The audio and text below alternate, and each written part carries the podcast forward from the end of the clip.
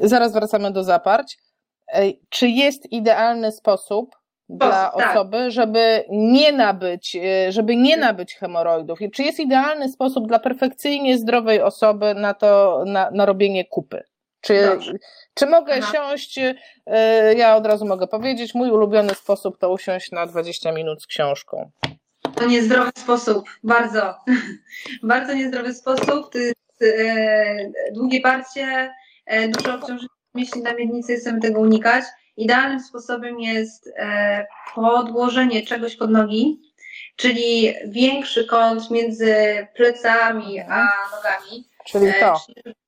tak, czyli no, nogi troszeczkę wyżej, kolana troszeczkę wyżej, czyli pod stopy podkładamy sobie jakiś e, stołeczek, a to po to, żeby ten mięsień, który przebiega tutaj, żebym tego dobrze pokazała, tutaj wokół z tyłu, wokół pęt, jest taka pętla za, mięśnie, za odbytem i to się nazywa mięsień puborektalis, czyli łonowo-odbytowy e, i on tworzy tak zwaną pętlę wokół e, jelita. To wygląda coś takiego, że to jelito, to jest moje jelito, a to jest ten mięsień. W momencie, mhm. kiedy my siedzimy, mamy taki kąt. W momencie, kiedy e, podłożymy sobie stołeczek, ten kąt troszeczkę się zwiększa i wtedy jest możliwość łatwiejszego... No, czyli nie uciska. Wcześniej nie uciskało, a jak tak. podciągnę tak. nogi pod brodę, to nie uciska, luzuje się. Nie uciska. To jest też jeden z mechanizmów trzymania kału, tak? Mamy tych mechanizmów mhm. kilka, właśnie to jest zwieracz wewnętrzny, są te ciała jamiste, które, z których mogą się stworzyć potem hemoroidy, zwieracz mhm. zewnętrzny, który jest tym zasznurowaniem jak gdyby z zewnątrz. Mhm. I czwarty To, co widzimy, to, co widzimy, jak wezmę lusterko i spojrzę między nogi, to zobaczę ten zewnętrzny. Zwieracz zewnętrzny to jest właśnie ten, który widzimy na zewnątrz i czwarty mechanizm to jest właśnie ten, ta pętla mięśnia puborektalisa, który nam tworzy kąt. No, no kąt. Tak, Puborektalny. E, odbytowo-odbytniczy on się nazywa dokładnie. Tak, okay. okay. tak, w każdym razie chodzi o to, żeby podłożyć sobie coś pod nogi, żeby zmniejszyć sobie właśnie to załamanie tego e, końcowego odcinka jelita, żeby ten e, kał, który jest w środku, mógł sobie po prostu łatwiej wyjść okay. do tego. A teraz, a teraz pytanie killer. A jak to tak. wszystko zrobić, jak ja muszę pójść do publicznej toalety? Przecież no, wszyscy to robią na narciarza. No tak. E, oczywiście no, warunków idealnych w publicznej toalecie to nie uzyskamy w żaden sposób. Oczywiście można je sobie jakoś wykreować i ja zawsze mówię pacjentkom, żeby jednak na przykład nosiły jakiś żel antybakteryjny, który mhm. można nabyć w aptece, albo można e, kupić podkładki i zamiast robić to na narciarza, to można usiąść. Może nie będziemy e, podkładać niczego pod nogi, ale przynajmniej e, będziemy w pozycji, która jest w miarę mhm. Rozluźniona, tak? Czyli nie będziemy tak. jeszcze kreować dodatkowych napięć. Tak, bo ja gdzieś e, czytałam, że generalnie kupa powinna w dużej mierze sama wylecieć. Że to nie jest tak, że powinnam siąść i trzy, cztery, jedziesz! Nie, to tak to nie jest. E, to jest też jakiś tam proces gromadzenia tego kału, E, później drażnienia receptorów, które są w bańce jelitowej, potem są różne mechanizmy, które doprowadzają do tego, że ten się wydostaje na zewnątrz. Generalnie ten proces e, wydalania powinien się zamknąć mniej więcej w okolicach 20 sekund, czyli od momentu jak gdyby rozpoczęcia tej całej akcji minut. do momentu minut. pozbycia się. powiedzieć minut. Mi, minut, Proszę? miałaś na myśli minut. Minut miałaś na myśli, prawda? Nie. 20 sekund. minut. I książka, nie? Jak to? I telefon jeszcze teraz. I potem właśnie jest ta, jest to, przepraszam, bo mi tu stryka. Mama dzwoni. Nie tym razem. Tak, wiecie co, akcja jest taka, możemy powiedzieć w połowie filmu, Możesz nie? powiedzieć, tak. Tak, dałyśmy taki fuck up z ostatnim nagraniem. Najpierw mama trzy razy dzwoniła, ale to jest mały pikuś, bo tam zawsze można mamę wyciąć. E, ale ja nagrałam tylko połowę, tylko było widać mnie, no oczywiście, a, tak, a, a, a Agaty w ogóle, więc nagrywamy drugi raz, ale dzięki temu już lepiej wiemy, co mówimy. Więc, no tak. E, więc, e, więc wiemy, pojawiły się nowe rzeczy zresztą w międzyczasie. Więc to, co jest ważne, siąść, siąść, czyli kupić sobie te podkładki i siąść, jak się da to nogi w górę, jak jesteś no. w domu, czyli nie wiem, na stołeczek, na miednicę, co masz w domu, postaw sobie pod nogi. Które dasz normalnie, wiesz, czy masz w ręce, to teraz podkładasz je po prostu pod nogi, no zawsze jest opcja. Tak. tak no. no tak. No. Spoko. No. E, I e, nie przeć na siłę, tak? Dobrze zrozumiałam, żeby nie, rozluźnić się tak, i jednak. E, znaczy, w końcowym momencie i tak dochodzi do mhm.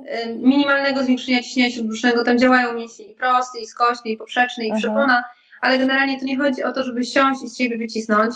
I naprawdę są takie sytuacje, w których mi się oczy szeroko otwierają kiedy na przykład mamy wyobrażenie, że, i to jest sytuacja z gabinetu, kiedy mamy wyobrażenie, że pójść do toalety i zrobić kupę trzeba codziennie. Jak mówiłyśmy na początku, mhm. nie trzeba.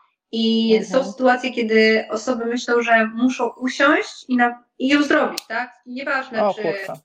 Tak. Czy jest tam, czy nie? Czy ona już jest w tej bańce, czy jej tam nie ma? Tak, dokładnie. I wtedy dochodzi do bardzo dużych problemów, bo to nie jest, jak sobie wyobrazimy, to nie dotyczy tylko obszaru wokół odbytu, ale to jest cały obszar miednicy niższej. Jeszcze raz go tutaj pokażę.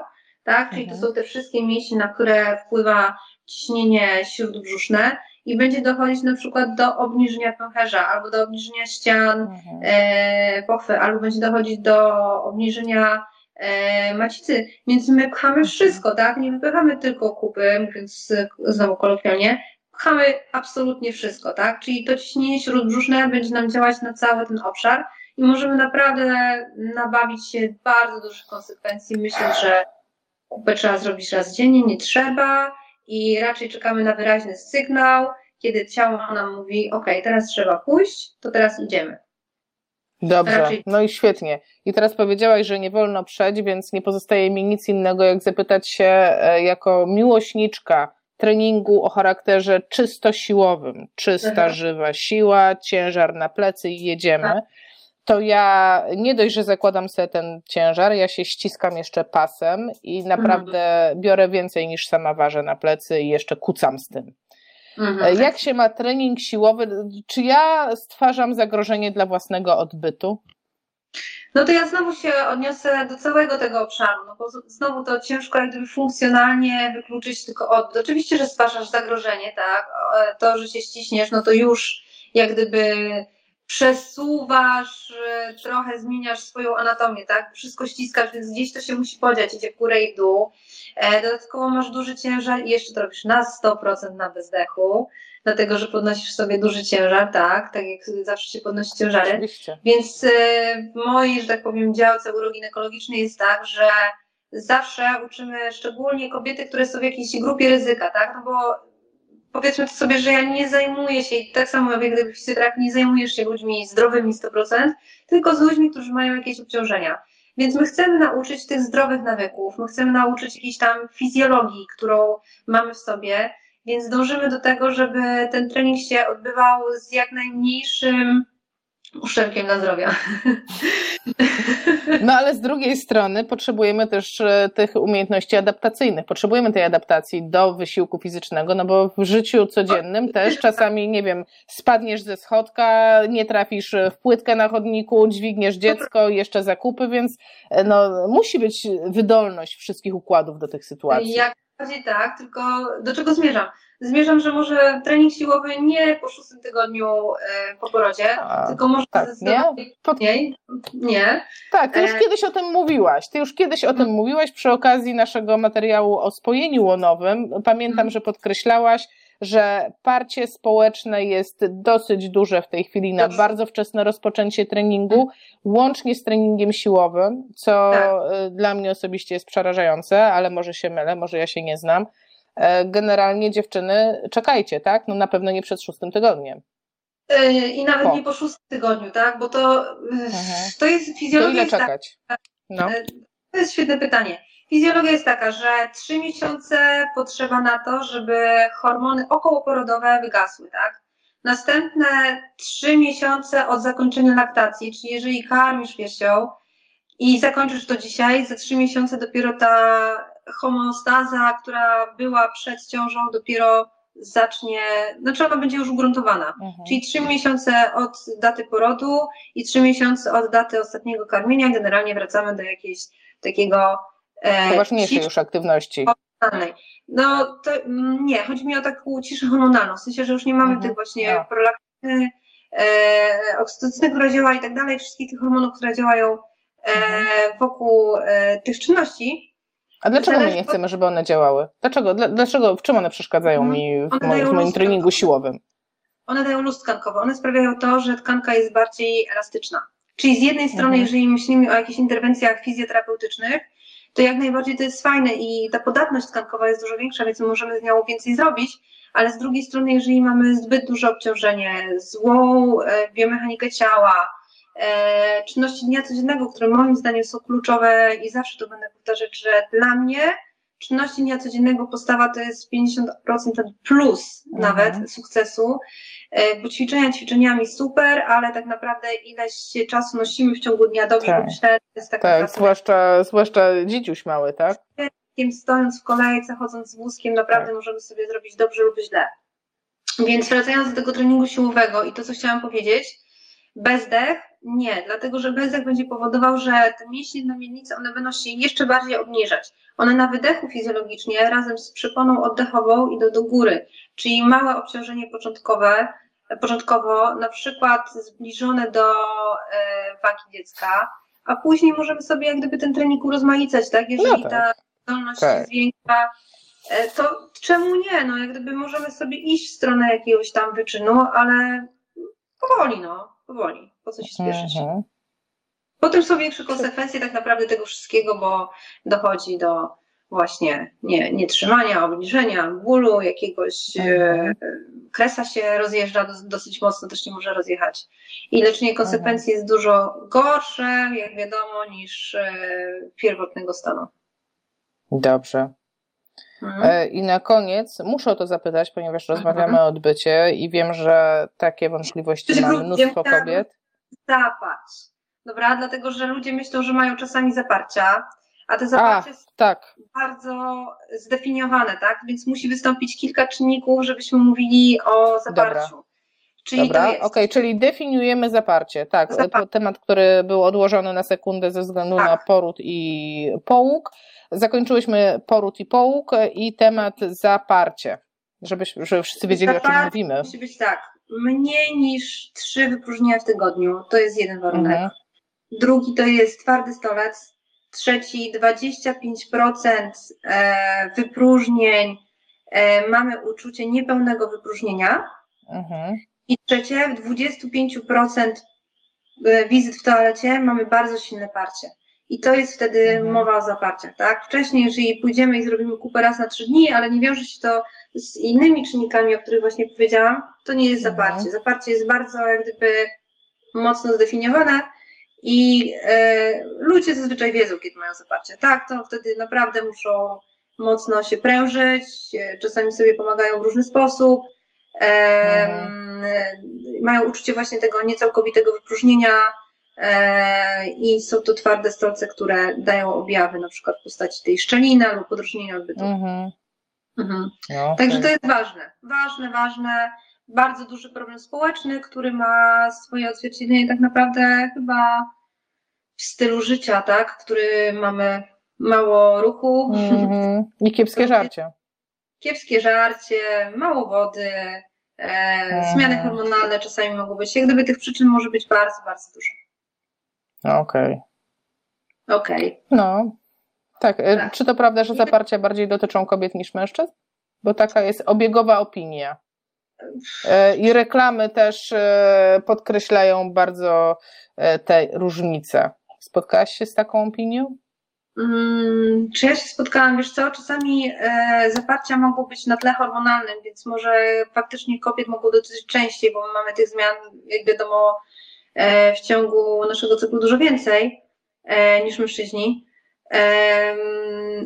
generalnie dotyczą około 7% populacji. Tam, A, czyli tak już całkiem sporo. Całkiem sporo. To, to jest naprawdę duży problem, o którym się nie mówi, ale to jest naprawdę. Mm, ludzie cierpią z tego powodu, tak? Nie mówią o tym całkowicie, bo to jest krępujące oczywiście mówić mhm. na takie fakty. Jeśli naprawdę. Mhm. Zanikło, zanikło, czekaj, zanikło, zanikło, zanikło, zanikło, mhm. sekundka. Okej, okay, no. wróciło, już teraz Cię widzę. To mhm. Agata, to Trzy rzeczy, co człowiek może zrobić sam, żeby zmniejszyć problem zaparć. E, duża ilość płynu, to na pewno. Dobry mhm. pokarm, dobry ruch, czyli dobre nawodnienie i to jest moja triada, która jak przychodzi ktoś do gabinetu, to ja zawsze mówię, dobre odżywienie, dobre nawodnienie mhm. i dobry ruch i wtedy jesteśmy w domu.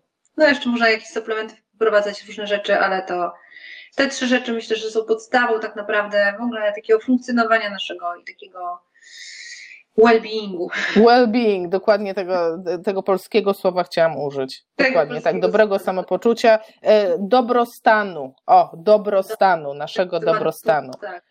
Dokładnie tak. tak, a propos dobrostanu, czas na pytanie kulminacyjne, bo na pewno jestem przekonana, że mnóstwo osób chce o to zapytać, a się wstydzi. Ja właśnie zobaczyłam e, na zegarek, więc można o to pytać. Tak, tak, tak, 22.42. Jeżeli zastanawiacie się, jak to się robi, żeby nagrywać fajne rzeczy, to to się robi po nocach. Tak, moi drodzy, tak się właśnie robi fajne rzeczy w fizjoterapii. Interesujące. E, interesujące. Na przykład tak interesujące jak seks analny. Mhm. Wolno, nie wolno, yy, no nie wiem, coś wszystko. się stanie, jak to jest z tym? Oczywiście. Kto chce, to może. No to absolutnie nie jest e, tak. umoralniający w żaden sposób e, tak. pogadany. Wolno, oczywiście, tak. kto chce, to może. Oczywiście wiem, o czym chcesz zapytać, bo jak mówiliśmy wcześniej, już mieliśmy jeden, jedną tak, próbę tego Tak, my już mamy to obgadane. E, więc e, mamy to obgadane. Badania niestety mówią, że są konsekwencje seksualnego w postaci nietrzymania kału. E, było takie badanie przeprowadzone na dosyć dużej grupie osób, mężczyzn i kobiet. Nie było tam zadanego pytania, jak często uprawiali seks analny, było tylko pytanie, czy w ostatnim miesiącu.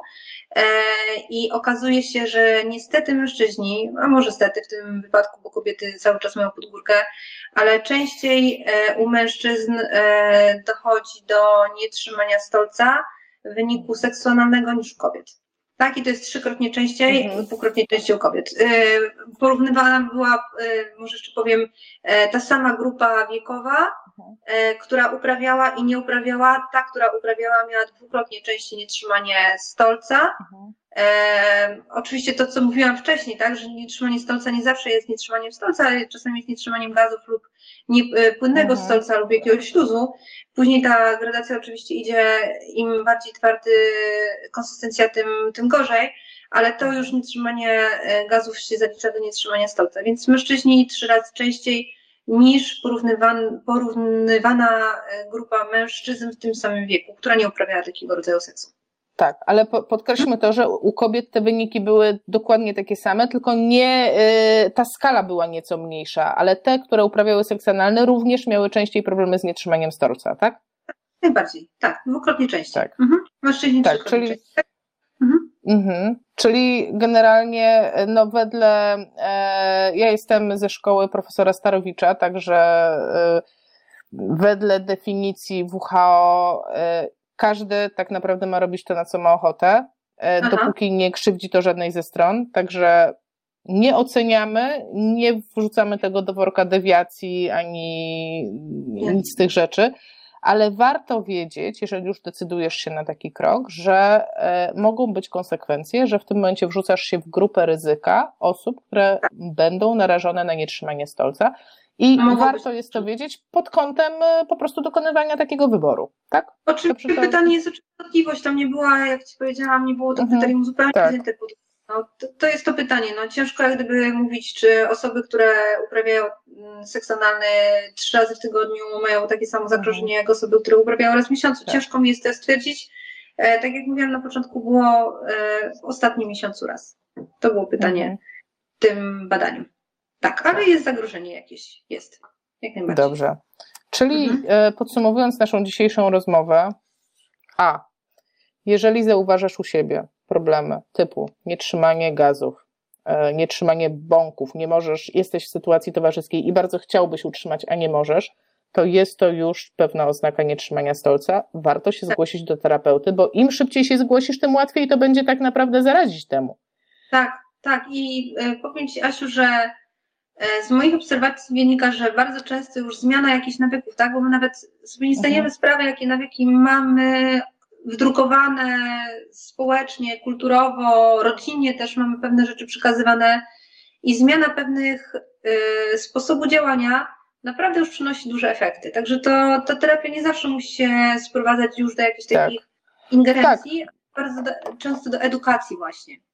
Mhm, bo wszyscy myślą, o pójdę z moim tyłkiem do lekarza, czy pójdę do terapeuty, to na pewno skończę jakoś fatalnie. Tak? A to rozumiem, że to nie jest tak, że to badanie może się odbyć, e, ale bardzo często wystarczy tak naprawdę edukacja, własne zmiany. Jeżeli są już jakieś zmiany, no to badanie tak naprawdę w mojej opinii jest niezbędne, bo mi się wydaje, że już jeżeli pacjent przyjdzie na taką, to jest też tak, kiedyś co mówiłam chyba, że zanim pacjent zgłosi się z e, problemem, mija dużo czasu, to mhm. mija od 7 tak. do 9 lat, tak? To było badanie lat, przykład, lat, dobrze słyszeliście, lat. Lat, nie sekund. No. w tym przypadku lat. No to jest ważne, to jest niewiarygodne. Niewiarygodne i to naprawdę bardzo dużo czasu, przez 7 lat, ile się może zdarzyć przez 7 lat? Naprawdę te no. narządy to już mogą wyjść poza światło pochwy tak. i jeszcze dalej i naprawdę może być źle, może się to skończyć operacją. Naprawdę mm, tak. my terapeuci... Idźcie do specjalistów. Lekarzy, tak, idźcie do specjalistów, jest bardzo dużo lekarzy, jest bardzo dużo teraz lekarzy uroginekologów, którzy są otwarci tak samo na pewne działania, którzy, które oferują fizjoterapeuci, także już jak gdyby mamy też możliwość stworzenia teamu. To nie jest tak, że mhm. terapeuta działa jako samotna satelita i nie kontaktuje się tak. z lekarzem, tylko my również działamy z lekarzami i na szczęście jest grupa lekarzy, którzy wierzą w możliwości działań zachowawczych. Także Gdzie ich znaleźć? Gdzie ich znaleźć? Hmm. Można ich znaleźć na przykład na stronie PTUG, czyli Polskiego Towarzystwa Urogynekologicznego i tam jest lista certyfikowanych lekarzy i terapeutów i to jest chyba no, najłatwiejszy sposób, żeby znaleźć mhm. właśnie, bo oni są zawsze pod egidą tego towarzystwa właśnie ci lekarze uroginekolodzy. E, jeżeli ktoś zna jakiegoś fizjoterapeutę uroginekologicznego, to raczej ten fizjoterapeuta działa w jakimś zespole lub zna i może polecić jakiegoś takiego dobrego lekarza, który się e, zajmie tym problemem. Także co, ty budzisz bardzo... moje zaufanie. Jakbym chciała pójść i pójść konkretnie do ciebie, to gdzie ja cię znajdę? Znajdziesz mnie w fizjoklinice e, w Warszawie. Także gdybyś miała jakiś problem, Także... bardzo serdecznie zapraszam warszawianki i warszawiacy, bo mężczyźnie, rozumiem, że mężczyźnie też byłabyś w stanie udzielić pomocy, gdyby miał problem. Tak, jak najbardziej. Także mhm. mężczyźni, myślę, że mężczyźni, to tak jak kobiety zdecydowanie wolą chodzić do kobiet, tak, bo mają mniej e, skrępowania mhm. i łatwiej jest im się jakoś tam otworzyć. Tak mhm. samo mężczyźni bardzo często wybierają tak naprawdę specjalistów mężczyzn, także no, to, to kwestia jest jakby tak. jakiegoś tam wyboru. Okej. Okay. E, jeżeli niedawno rodziłaś, jeżeli masz mhm. podejrzenie, że na skutek tego porodu coś się wydarzyło z Twoim odbytem, jeżeli zdarza się bączek tu i ówdzie, którego niekoniecznie chciałaś wypuścić na światło dzienne, to to jest e, powód, dla którego chcesz się skontaktować z Agatą i umówić na wizytę. E, zresztą akurat my tutaj we dwie rozmawiamy. Warszawa jest Eldorado, bo tutaj nie ma problemu ze znalezieniem terapeutu uroginekologicznego, ale po to, po to podajemy taki namiar jak Polskie Towarzystwo Uroginekologiczne, żebyście mogły również znaleźć i mogli znaleźć e, terapeutów w całej Polsce, bo tak. wiem o tym, że jest to po prostu wyzwanie w mniejszych miastach. Ja jeszcze może dodam tutaj um, taką jedną rzecz. Powiedziałaś, że jeżeli czujesz jakiś problem po porodzie, ale ja, ja bym zachęcała tak naprawdę, ja wiem, że to jest, nie jest jak gdyby wpisane e, w standardy jakiejś opieki poporodowej, żeby pójść do fizjoterapeuty, ale tak mhm. naprawdę. Ale już coraz bardziej się o tym mówi, wiesz, to już y, słyszę to coraz częściej. Piszę i mam nadzieję, że, no to tak jak powiedziałam kiedyś, że kropla drąży skałę, więc trzeba o tym tak. mówić. Może to kiedyś dojdzie do szerszych kręgów i są takie miejsca w Warszawie, gdzie ta tak. fizjoterapia ginekologiczna już jest w jakimś tam standardzie i dziewczyny naprawdę super rzeczy robią, badają te pacjentki, edukują. I fajnie, gdyby takie pacjentki właśnie miały dostęp do jakiejś wiedzy, żeby uniknąć i żeby same wiedziały, jak sobie nie szkodzić, bo e, cała sytuacja. A, stanęło, stanęło. Jeszcze raz, jeszcze raz, cała sytuacja. Jeszcze raz moment, bo stanęło nam nagranie, znaczy stan, internet nam stanął. Od słów cała sytuacja.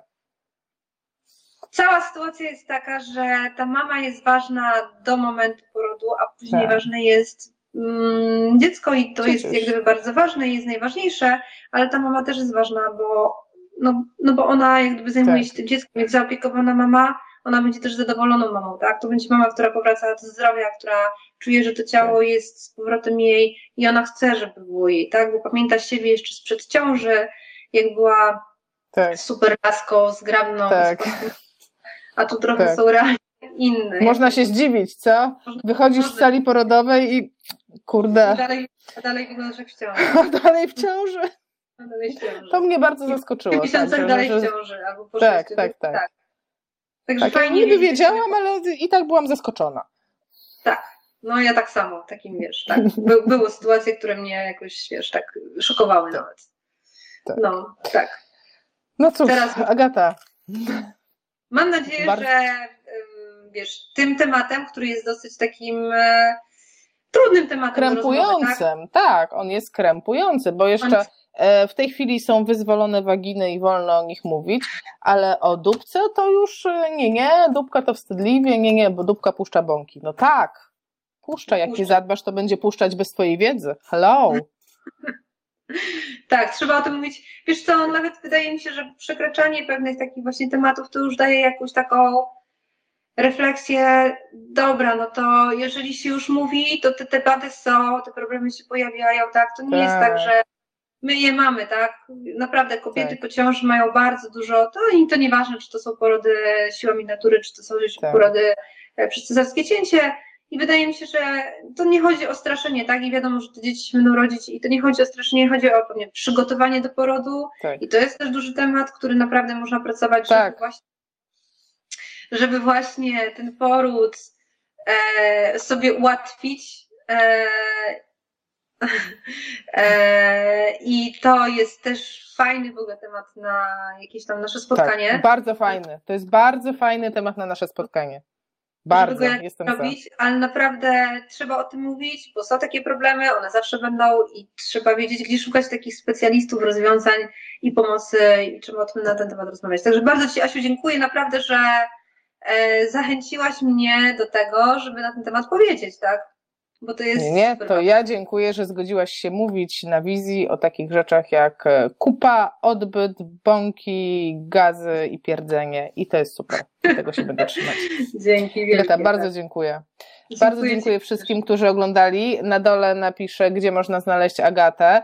E, Podlinkuję też e, poprzedni nasz materiał, który był na temat spojenia łonowego. Jeżeli Cię to zaciekawiło, to prawdopodobnie będziesz chciał obejrzeć dalszą część. A macie też słowo Agaty, którą widać koło mnie. Ona, ona nie wie, że ją widać, bo tylko ja widzę, że my jesteśmy we dwie. Agatę widać Dobrze, koło mnie. to nie nie rzeczy. E, Także trzymamy ją za słowo, że będzie też część trzecia. Agata, bardzo dziękuję. Miłego wieczoru, 22.55. Wyrobiłyśmy się w godzinkę. Yeah! No, super, no. A, Asia, Bardzo- jeszcze chciałam Ci przypomnieć, że było takie pytanie na sam koniec. y, Pytanie Wiścinka na torcie. Jak Ty to robisz? Jak Ty to robisz? Ach, pytanie, jak ty to robisz? Jak ty to robisz? Agata, jak ty to robisz, że masz na wszystko czas? Słuchaj, no to nie jest tak, że ja mam na wszystko czas i dobrze wiesz, że Ty też nie masz na wszystko czasu. To jest kwestia różnych rzeczy, tak? Tego, że to lubię, tego, że mam jakąś tam motywację, tego, że lubię o tym mówić, w sensie, że lubię edukować ludzi, Mhm. i chcę, żeby dotarł ten materiał i dotarła Tak. informacja na temat tych problemów jak najszerzej. E, jak to robię? Słuchaj, dzwonię do ciebie, mówię Aśka, jest taki temat, a ty mówisz super, Tak. zróbmy. A ja mówię, zarąbiście, robimy, wchodzę w to. Wchodzę w to. I tak to się robi, no. I tak to się robi. I tym optymistycznym akcentem. różnych obowiązków domowych jeszcze mamy swoją pasję, którą bardzo się cieszę, że mamy Tak. i udzielimy. Tak. Bardzo Ci dziękuję. Również. Miłego wieczoru. Wszystkiego Cześć. dobrego. Do zobaczenia. Cześć. Hej.